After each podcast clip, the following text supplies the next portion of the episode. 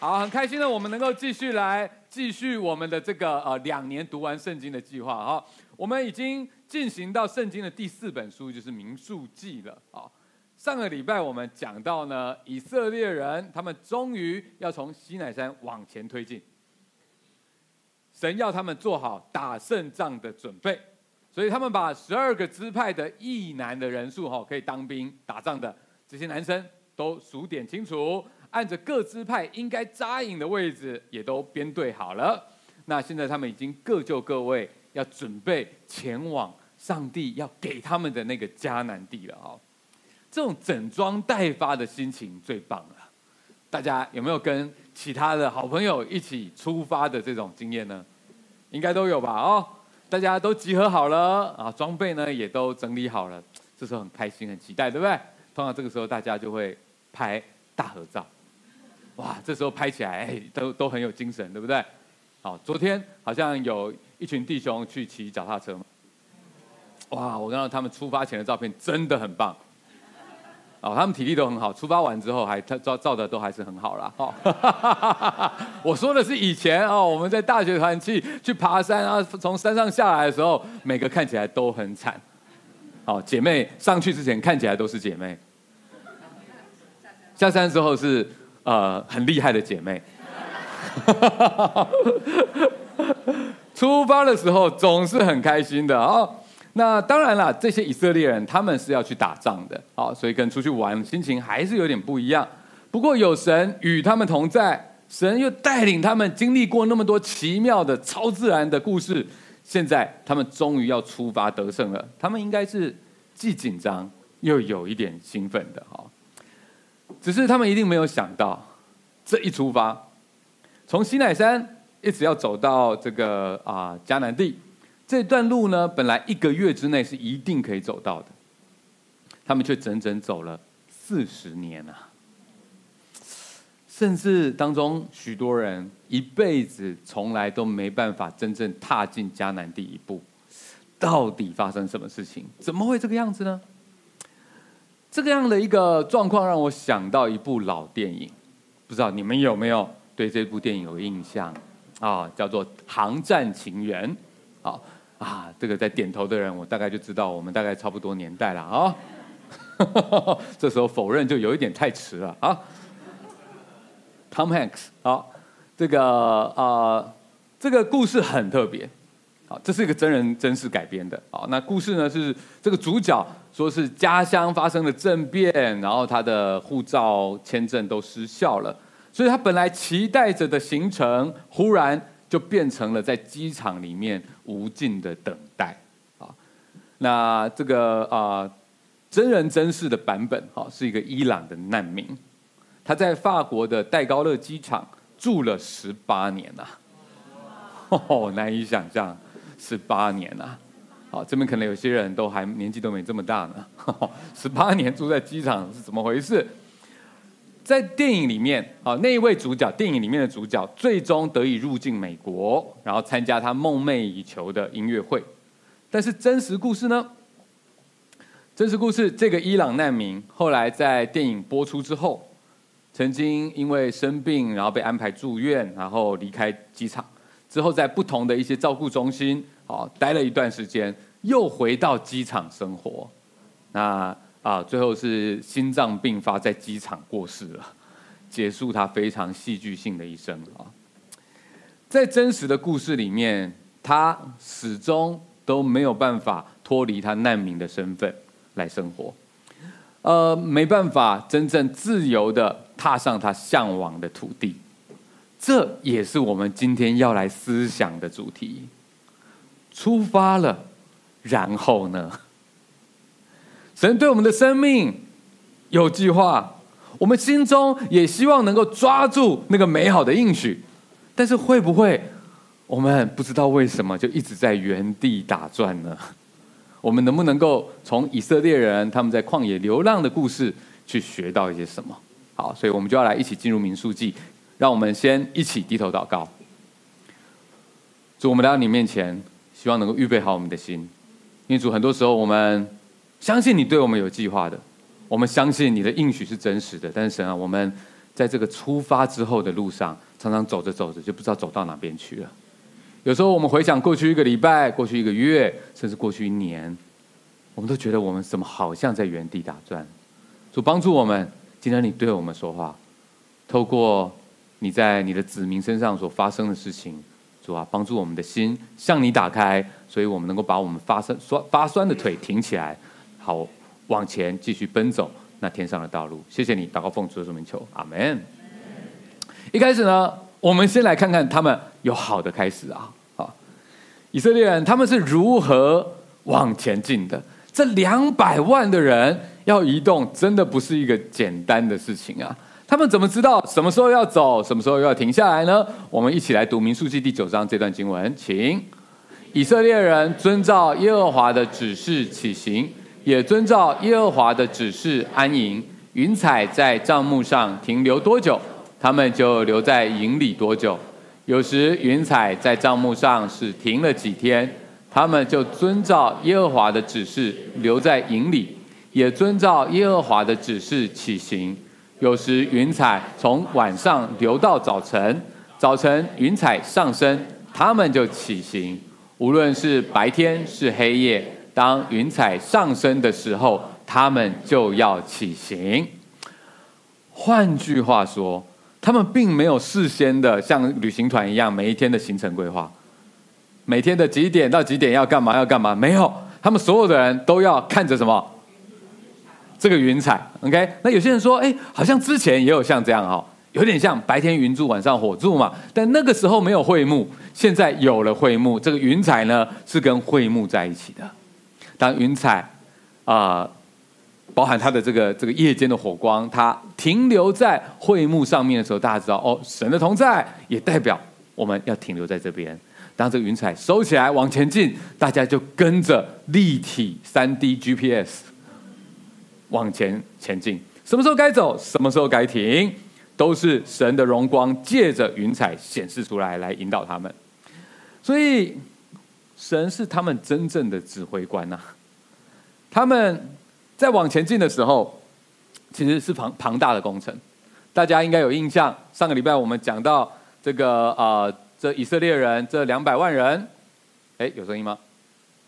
以色列这200万人，好，他们安营的时候，大家扎营的时候是长这个样子的，对不对？好，但是他们前进的时候有办法这么大的一个方阵往前移动吗？他们所经过的地方有很多是要经过山地啊，这么一大群人往前进是要怎么样走山路啊？对不对？很多人就会撞到墙这样。好，尤其弟兄在玩电动，大概知道这是怎么回事。OK， 没办法前进嘛，对不对？所以一定要变成是一个长条的队形。这个编队就要改变，神真的很细心，神帮他们安排好了，安营的时候长这样，在前进的时候又该怎么样？好，在民数记的第10章就描绘了他们前进时的编队。大家应该记得，这样的状态，什么是在最中心的？会幕在最中心，接着是祭司跟利未人，外围是12个支派，按着东西南北围绕着。这一个图，好，它的东边是在下面。他有稍微转了90度 ，OK， 所以呢，当他们要往前进的时候，顺序是这样子的，中间这个是会幕啊，会幕的最中心有一个约柜，约柜是直接就是代表神的同在了啊，抬着约柜的人要最先的带队往前走 ，OK， 然后接着是摩西跟亚伦的子孙，好，等于就是祭司，好，跟祭司的助理这群人，好，再接着就是这个东边的，好，这3个支派要跟上，再接着就是这个负责会幕的支架跟布幕硬件跟软件的。这些利未人他们要再接着走，然后再来是这个南边的这3个支派要走，那再来这个他们当中的这个哥侠支派哈，也是利未人啊，他们是负责圣殿里面的那些器具的。再接着走，再来是西边的三个支派，再来北边的三个支派，按照这样的顺序走啊。你说按照这样顺序走，这是有什么意义呢？首先，约柜是神亲自的带领，所以走在最前面啊。再来后续的安排也很妥善，那个安排就是要让约柜到一个地方要停下来的时候，紧接着支架布幕可以搭起来，然后再来他们需要一些时间，对不对？所以另外三个支派再跟上。然后那些搭好之后，紧接着会幕里面的东西就可以摆放，所以所有的东西都安排好好的，该怎么走，该怎么停下来，该怎么搭帐篷，该怎么拆帐篷，顺序都井然有序。神甚至吩咐摩西制作号角，在吹号的时候，东边的支派就知道要开始走了，再次吹号的时候，就换南边的支派往前走，以此类推。那神还设计了不同的吹法，长声、短声，一只号角吹或两只一起吹，都有不同的意义。好，有的吹法是告诉大家要往前走了啊，有的是大家要拔营了，有的是节庆的宣告啊。这一些细节的设计，都是为了要让这200万人的大群体有一个清楚的秩序感。你会发现说，其实神他同在的时候，他的子民就会显出一种秩序。这个秩序呢，不是很机械化的那种，像真的部队的那种起义步伐，没有。神的军队虽然他们这个看起来说是军队要去打胜仗的，可是他们不是那种军队，不是冷冰冰的秩序，而是每个人自动自发知道自己的位置角色，会注意彼此的情况，来做神喜悦的事情的那一种秩序。其实教会的健康也是像这样子的，不是看台面上的资源有多少，服务做得多好，更是看台下的每一个基督徒是不是因为有自己跟神的关系，所以会主动做神喜悦的事情。以色列人的这个大部队呢，他们有老有少啊，好，有行李家当，还有很多的牲畜，但是前进起来却是乱中有序。很多时候我看到教会，健康的教会也是这样子的虽然各种人都有，不同情况都有，不同年龄层都有，可是大家因为把神放在我们心中的第一位，教会可能有些基本的安排，可是大家都不只是这样，大家会在其中去找到上帝对你的呼召，会主动会去满足需要，真的让人感动。所以我们看到这些以色列人，他们虽然那么多人，虽然人跟牲畜也都很多，可是他们这样子的停跟移动，再加上约柜跟上面的云彩，就显明哇，这真是神亲自同在的一群人啊。这样子的一个盛况持续了至少3天，就这样也很好，有这3天也很好。我们一起来念一下这段经文好了，请。以色列人离开耶和华的山，往前行了3天的路程，耶和华的约柜在前头行了3天的路程，为他们寻找安歇的地方。他们拔营往前行，日间有耶和华的云彩在他们以上。美好的秩序感。在民数记第10章，接着还讲到了摩西在这个他们要往前走的时候，哇，他跟神做了什么样的祷告，停下来的时候他就会跟神做什么样的祷告。一整个第10章读起来真的是非常的美好。接着就进入下一章。弟兄姐妹，我们现在应该蛮认识以色列人了，对吧？美好的画面，好事情常常过不了下一章，总是没过多久他们就又搞砸了。这个家里面如果有一些这个幼稚的小朋友，也常常是这样啊。难得甜美听话，下一章一到，忽然也许是哭声，也许是吵架的声音，但最可怕的是忽然一阵子都没有任何的声音。有经验的你都懂，对不对？这种情况通常最恐怖了接着下一章就会到，你又怎么了？怎么会这样？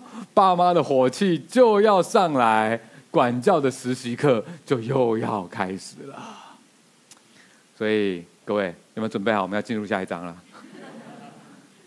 下一章，一个小小的标题：可不可以敬畏神一下下就好？好，这个梗懂就懂，不懂也不需要懂，没关系啊。但就是这种感觉，啊，怎么会这样？从第11章开始，就是接二连三的状况，一连串的抱怨跟叛逆的事件。状况一，刚刚那第10章一结束，第11章的第一节就是众百姓发怨言，他们的恶语达到耶和华的耳中。到底他们抱怨什么？圣经没有明说，但是呢，神非常的不喜悦，这使得他们的营地外围发生严重的火灾，直到摩西为他们祈求，火才熄灭。这是状况一。接着很快的状况二也来到，他们又在抱怨食物的事情了。他们说没有肉吃，然后大家都在自己的帐篷门口哭啊，我们好想念啊！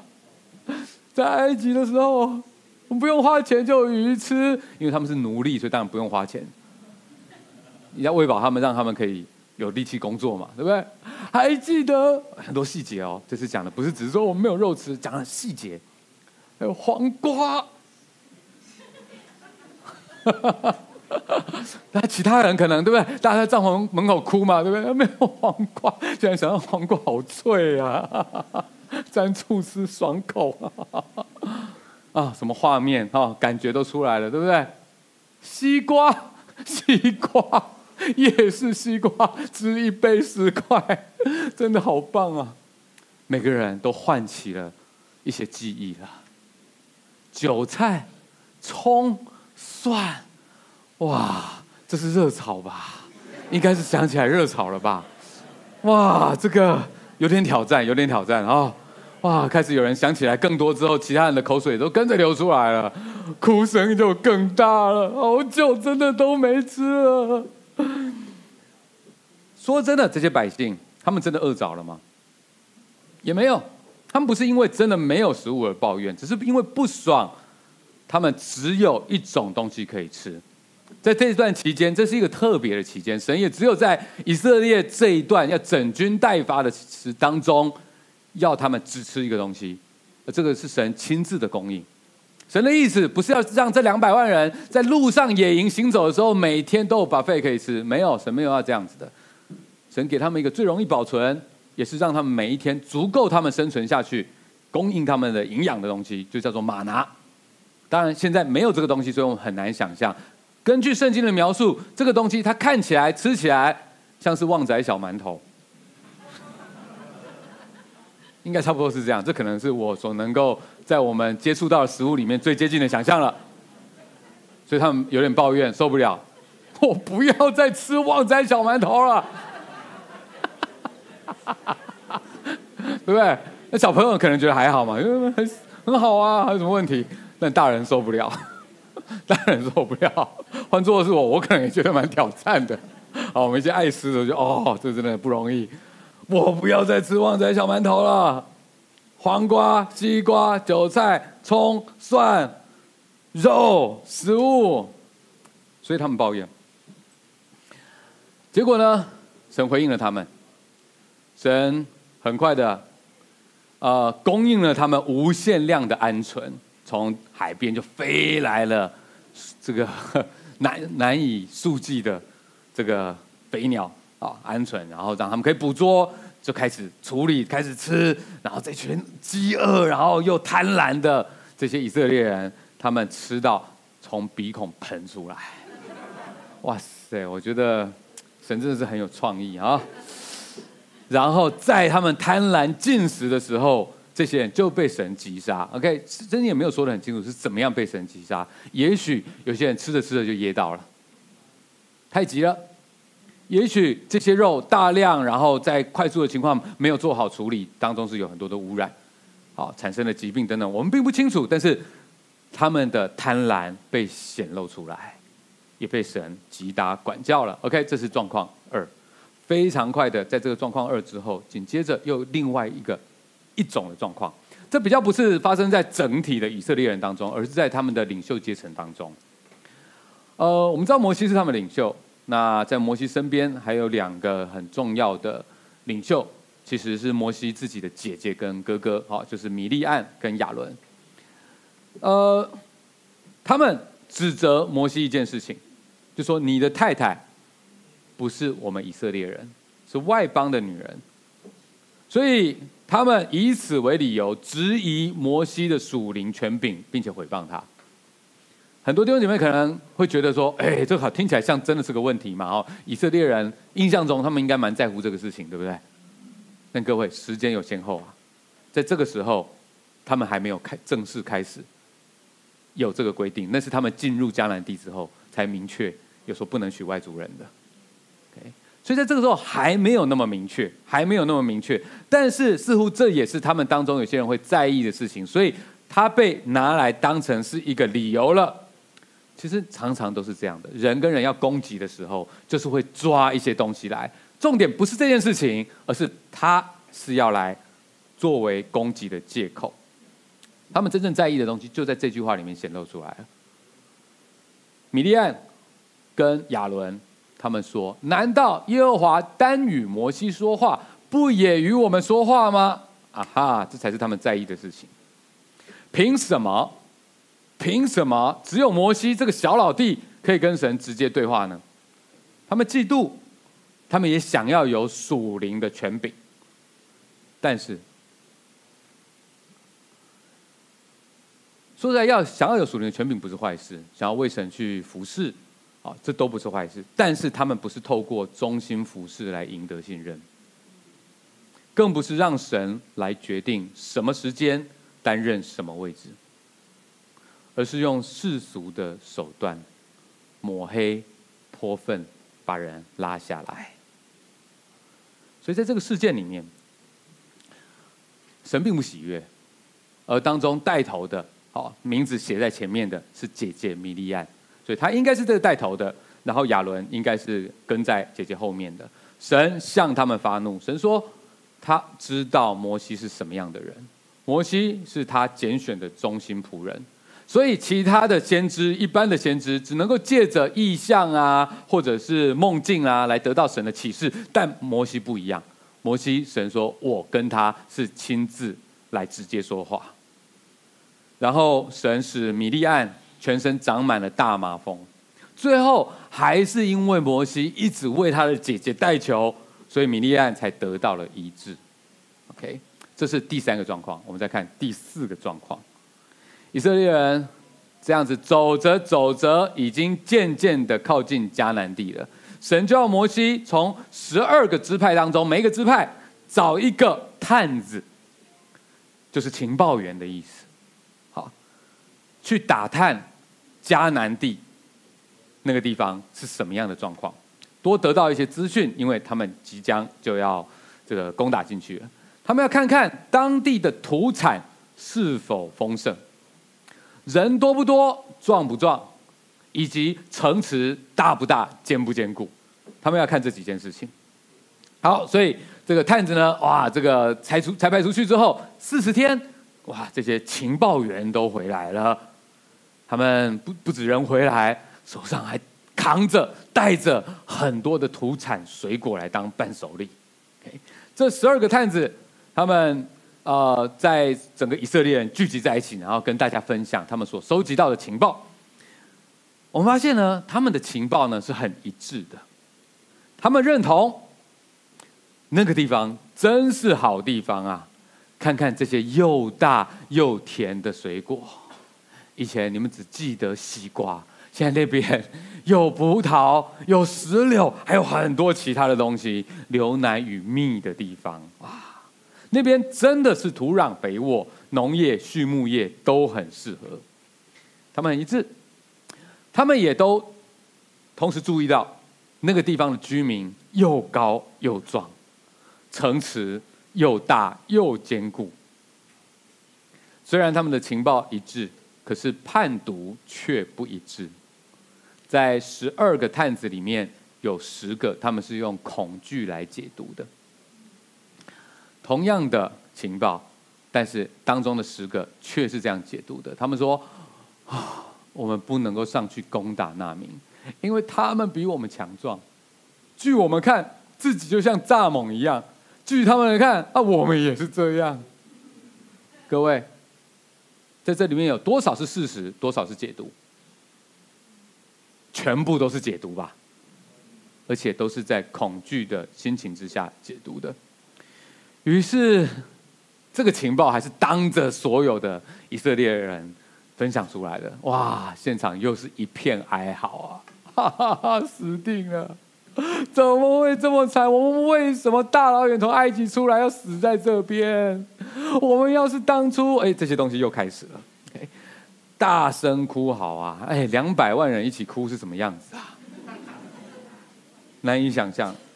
只有2个，最主要是迦勒以及在他旁边的约书亚，这2个探子，他们独排众议站出来，激励那些已经在大声哭嚎的百姓。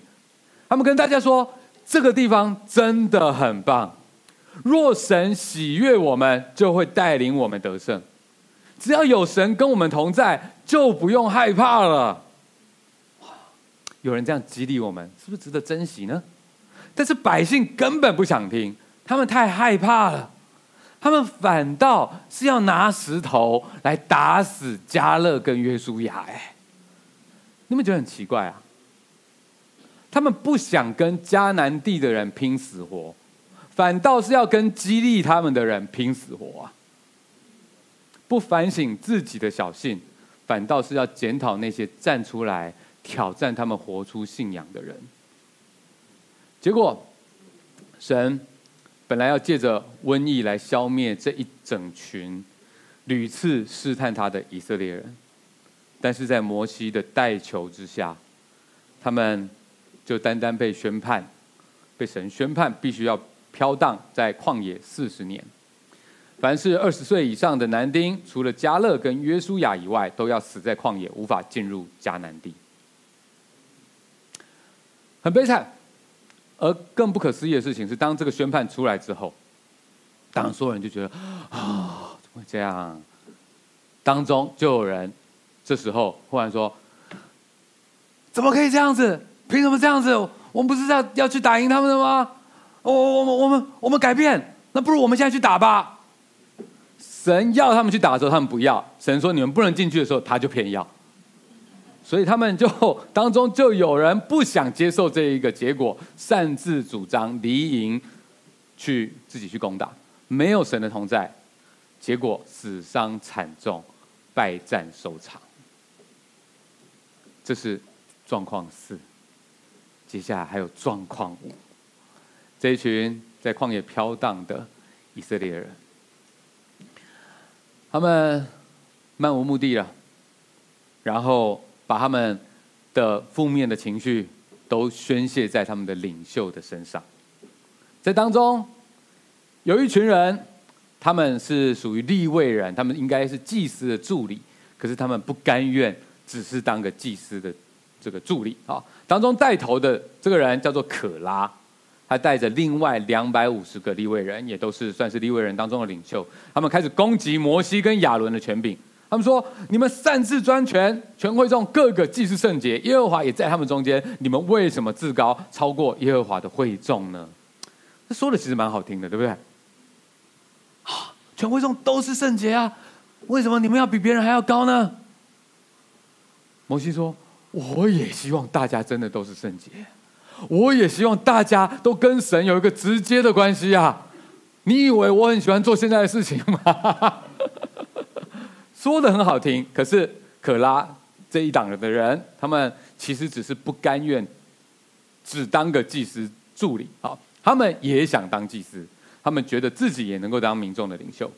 结果神大发烈怒啊！幸好摩西再次为百姓请求，所以惩罚在范围再次缩小，缩小到可拉他们全家，他们所站的地方，大家在众目睽睽之下，他们地上打开，他们全家砰就被地吞灭了，然后地就合起来了。非常神奇。然后那250个跟随他的人被火就烧死了。接着一场瘟疫开始了，在以色列人当中有14700个刚刚附和他们的人也都被瘟疫杀死了。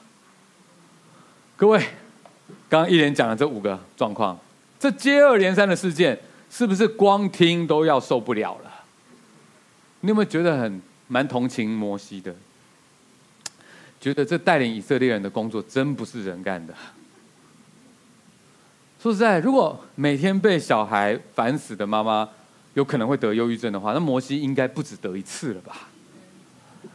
而且他还要不断的为以色列的百姓恳求，这是不是很难的事情？如果是你的话，如果你要担任这个角色，你要经历那么多的事情的话，你会不会有一种试探，想要在跟神祷告的时候说：神啊，拜托拜托，你就照着你的圣洁跟公义，该烧死多少人就烧干净一点。如果可以的话，照着你的全知，你知道未来还会试探你的人，拜托你也先烧一烧比较快。因为我实在是受不了了，再一次的折磨了。这带球的工作真的不是人干的。有时候我们在读的时候也会很好奇说，为什么神有一个这个很特殊的安排？好像神要发很大的烈怒，总是要摩西为以色列人代求，神才缩小了他惩罚的范围。这些事情其实都是有原因的，这样的安排是要预备着我们能够明白、了解，在将来有一个更好的摩西，一个更完美的代求者，就是耶稣基督。他在上帝的面前为神的子民祈求。所以我们可能一次又一次的软弱、跌倒、犯罪，但我们有一个完美的代求者，在耶稣基督为我们的这样子的代求之下，他感谢神，他不会没有耐心。摩西后来有失去耐心，但是耶稣没有，所以我们还能够站立得住。圣经为什么要清楚的写下这些事情？既然神拣选了以色列人来做他的子民，难道说以色列人的失败不是在丢神的脸吗？为什么神还要我们清楚看见这些失败呢？有没有可能，这些事情其实都跟我们有关？有没有可能，神就是要人看清楚，人是怎么走着走着就迷失了自己一开始的方向的呢？所以让我们透过整本圣经，特别是新约如何来回过头来描述旧约在旷野的这件事情，我们来想一想，到底上帝要告诉我们什么？某方面来说，当我们成为基督徒的那一刻，就像是与神立约的以色列人，出发要往前走，目标是应许之地。当我们刚出发的时候，一切都是那么的美好。在我们的人生里面，一个新的开始的时候，它可能是一个新的学校，一个新的工作，一份新的关系。刚开始的时候，一切都是那么的美好，那么的有秩序，但是不知不觉，忽然我们就发现，我们到了下一章。在那下一章里面，我们的生活出现了许多意想不到的挑战，我们的信仰受到了考验。这个时候，新约对于旧约以色列人旷野漂流的反思，就非常的提醒到我们。这边有2页的经文，在希伯来书里面，我们一起来念，请。圣灵有话说：你们今日若听他的话，就不可硬着心，像在旷野惹他发怒、试探他的时候一样。在那里，你们的祖宗试我、探我，并且观看我的作为有40年之久，所以我厌烦那世代的人，说他们心里常常迷糊，竟不晓得我的作为。我就在怒中起誓说，他们断不可进入我的安息。弟兄们，你们要谨慎，免得你们中间或有人存着不信的恶心，把永生神离弃了。总要趁着还有今日，天天彼此相劝，免得你们中间有人被罪迷惑，心里就刚硬了。我们若将起初确实的信心坚持到底，就在基督里有份了。我们看到圣经呢，把新约的教会生活跟旧约以色列人在旷野的这个流浪，把它做了一个连结。他告诉我们，哇，这一件一件的事情，真的要对我们有很大的提醒啊！我们没有人是一开始就希望最后会失败的，没有人一开始的结婚就是为了最后要离婚的，没有人做一个基督徒是为了最终我会把神离弃的。我们盼望我们都可以坚持起初的信心到底，能在基督里面有份。然而第一张照片永远是开心的，重点是在后面发生了许多的困难和挑战的时候，我们是否还会去合神的心意呢？所以这整个过程有很多东西值得我们去反思的。我想要特别提出来几件事情。第一件事情就是我们这样想一想，就觉得哇，其实人真的很容易试探神耶，但好险耶稣没有。从离开埃及到进入旷野，整个过程圣经上说以色列人总共10次试探神。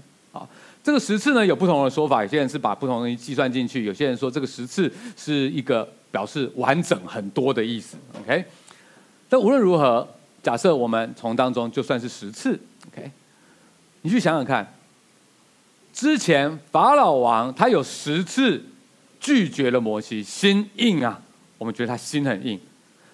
那以色列人呢，其实他们也没有好到哪里去，对不对？10次的对神的试探，10比10，可以说是一样烂。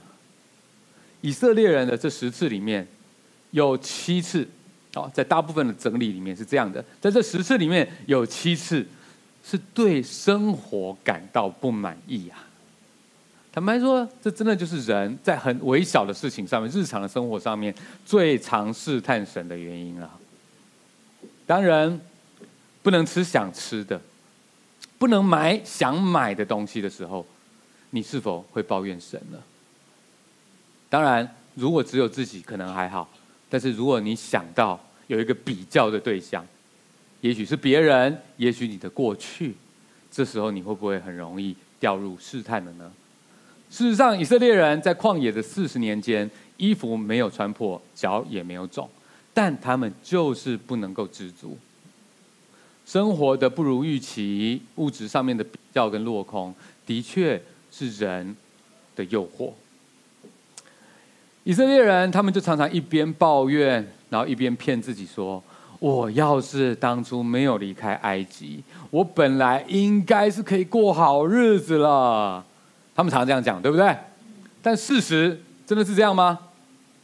当初就是因为他们被埃及人虐待了，被当成廉价劳工了，他们才求神拯救他们的啊。所以同样的，我们会不会骗自己啊，我当初要是没有成为基督徒，我的日子可能就更顺利，钱就赚更多了。醒醒吧，不要瞎掰好吗？若是没有神，我们只是会更糟而已啊！感谢耶稣，他胜过了所有的试探，所以他成为我们信心的榜样。耶稣从他开始传道，圣灵就引导他到旷野，大家有没有注意到？同样是旷野去接受试探，在以色列人失败的地方，圣灵引导他在那边去接受试探。他在那边进食40天，撒旦3次从不同的角度去试探他，但3次耶稣都靠着坚定的信念得胜了。耶稣的得胜是为了谁？是为了他的子民。我们胜不了的，他为我们战胜了。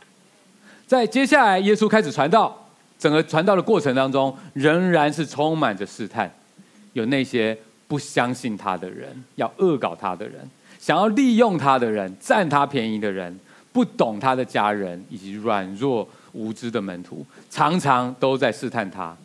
但是我们看到耶稣，他始终警醒祷告，没有忘记自己的初衷，在每一回合的交战当中，真理跟慈爱都是完整的呈现出来。在耶稣上十字架的过程里面，非常的痛苦，他一边忍受人家的凌辱啊，一边还要忍受着身体的痛苦，一边他还要坚持完成任务。与此同时，他仍然去爱他身边的罪犯。所以耶稣他能够成为我们的拯救。以色列人在旷野做不到的事情，耶稣做到了。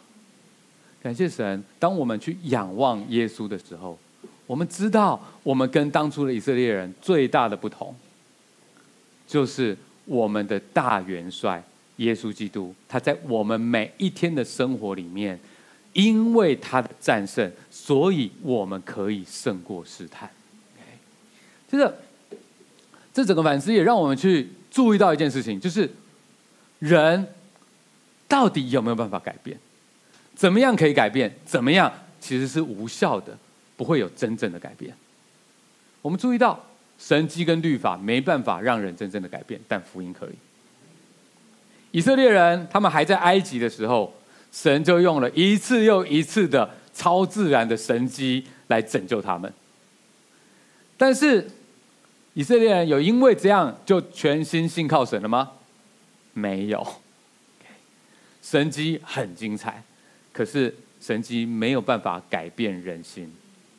那些来到教会只希望哇，让我经历什么样神迹的人，你有机会，因为神他仍然是大能的神，你仍然有机会去经历到一些神迹的，但从来这都不是圣经的重点，这从来都不是耶稣在传道的重点。耶稣甚至对那些想要看神迹的人说，对于不信的世代，没有更多的神迹给他们看，因为没有意义，这些神迹不会真正增加人的信心。一个神迹过之后，他又没有信心了，他只想要再给我下一个神迹，他没有自己真正对上帝的信心啊，那没有用啊。神迹没有办法让人真正改变。律法呢？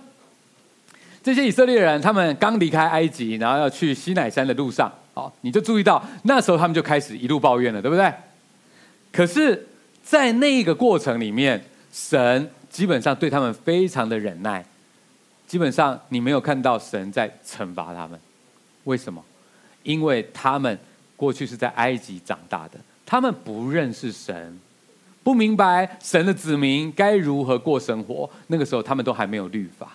所以直到他们进入了西乃山，十诫律法这些都颁布下来，他们也跟神立约了，说好，我们懂了，我们愿意，这些我们都愿意这样做，我们要做你的子民，我们要这样过生活。之后开始我们在读前面的时候可能会有点盼望说，啊，这些傻孩子真是不懂啊！不过你们等着啊，十诫律法下来之后你们就明白了，那个时候你们就知道该怎么做了，你们就会改变了。我们现在读到后面的事情了，对不对？他们现在有律法了，有十诫了，有会幕跟他们同在了，他们有没有继续抱怨？跟之前一模一样。所以律法并没有办法让他们有真正的改变。圣经在罗马书里面第3章20节他说，律法本是叫人知罪，律法的功能是指出错误来，让人知道自己的本性离神有多遥远，常常亏缺神的荣耀。也就是说，这些人他们不是因为律法的颁布他们才开始常常在犯错的，他们其实之前就是这样了，只是因为律法的颁布，他们的错很明显的被指出来了，大家都无话可说了，因为一切东西都说得清清楚楚的。律法让我们看见神的标准跟人的水准差别是那么大，但律法的功能也差不多就这样子了，律法没有办法改变人。可是福音可以，福音告诉我们，在那个差距里面，我们做不到的那些部分里面，耶稣为我们做到了，白白的做到了，这就是恩典。罗马书第3章后来接着说，因为世人都犯了罪，亏缺了神的荣耀，如今却蒙神的恩典，因耶稣基督的救赎就白白的称义。我们本该因为这个差距而受罚的，但是因为耶稣，我们能够被算为无罪的。我们本来不配得到这样的结果，但是神却让我们得到了，这就是恩典。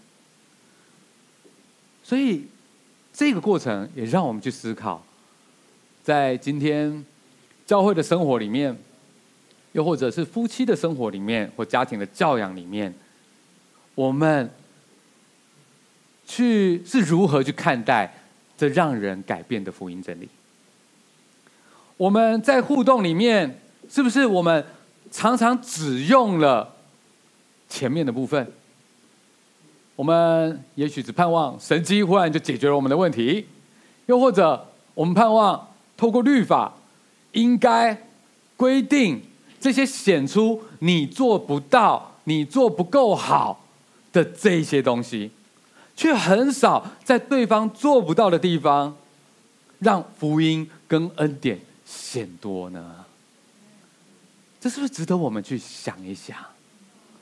在人跟人的互动里面，我们常常想要证明你做的不够好啦，你又搞砸了啦。律法只能让人知罪，但不能让人改变。为什么我跟他讲了那么多遍，他就是不听，他就是不改变呢？最好讲了很多遍，他就会改变啦，那样就不会有新约了嘛。我给他惩罚，他还不知错，最好是惩罚他就知道要去改变。上帝的方式，神创造我们，他知道我们，他把我们做不到的部分，借着耶稣的牺牲，把他的爱显明了。我陪伴你，我帮助你，我用你本来不配的方式来对待你。愿上帝帮助我们越来越去思想，我们如何帮助彼此从这边走到上帝应许的彼岸。神迹跟律法所能做的事情非常有限，但是福音却能够激励我们，让我们因为爱而能够改变。各位，我们不是一个律法的教会，我们是一个为爱改变的教会。对，我们 slogan 写在旁边，对不对？做主门徒为爱改变。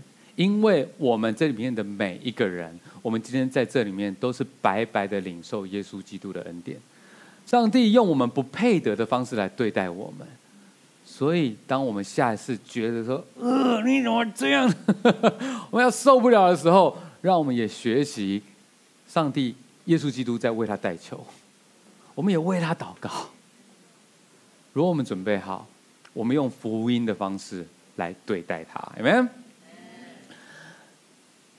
第三个反思，就像刚刚那段在希伯来书的经文所说的，他说所以神的子民，你们真的很小心，因为很容易跌倒啊，试探很多啊，所以你们真的要怎么样？趁着还有今日，天天彼此相劝，免得彼此被罪迷惑，心里就刚硬了。